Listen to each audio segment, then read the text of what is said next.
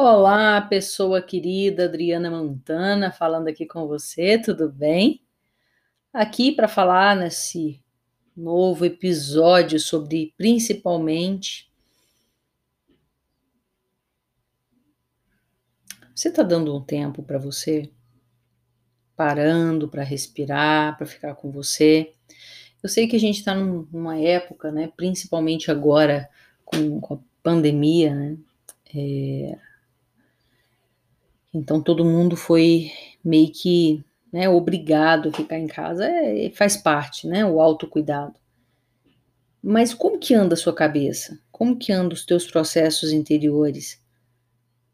Você anda pensando demais, está ansiosa demais, inseguro demais? Como que é isso para você?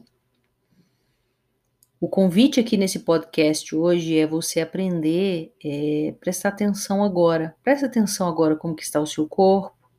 Relaxa teus ombros, teu pescoço. Perceba em volta de você, além de mim, o que, que você está fazendo.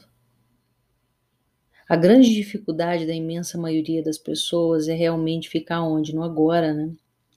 Ou eu estou no passado, ou eu estou no futuro.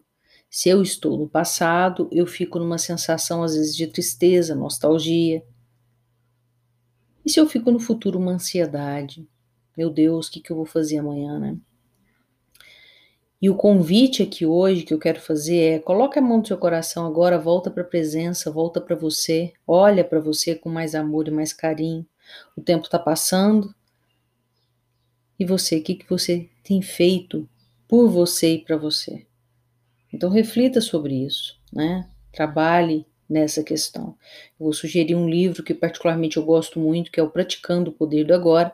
É um livro fininho, que você começa realmente a leitura. É, e eu vou falar para você, nem ler desesperadamente, porque a ideia não é você, ah não, eu vou fazer uma maratona aqui, vou ler todo o livro. Não, lê com calma, reflita, olha, porque se você não é importante para você, o que, que vai ser?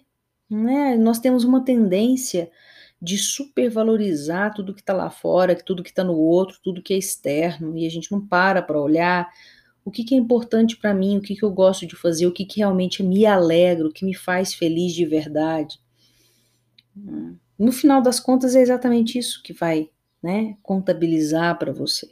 Se você for agora em algum hospital, ou se você tiver a oportunidade de uma, conversar com uma pessoa que às vezes está num leito de morte, indo, né, já, você vai ver que os grandes arrependimentos são esses, né, parar, fazer coisas que a pessoa não fez...